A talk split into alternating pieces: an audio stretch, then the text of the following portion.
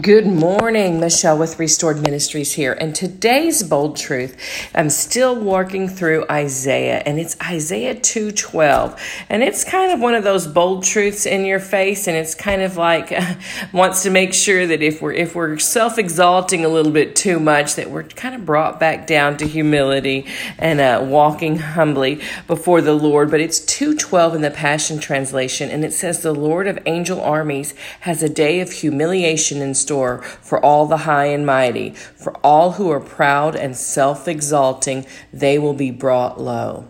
So, my takeaway today is just don't be self exalting. Don't let pride get you. Don't think you're high and mighty.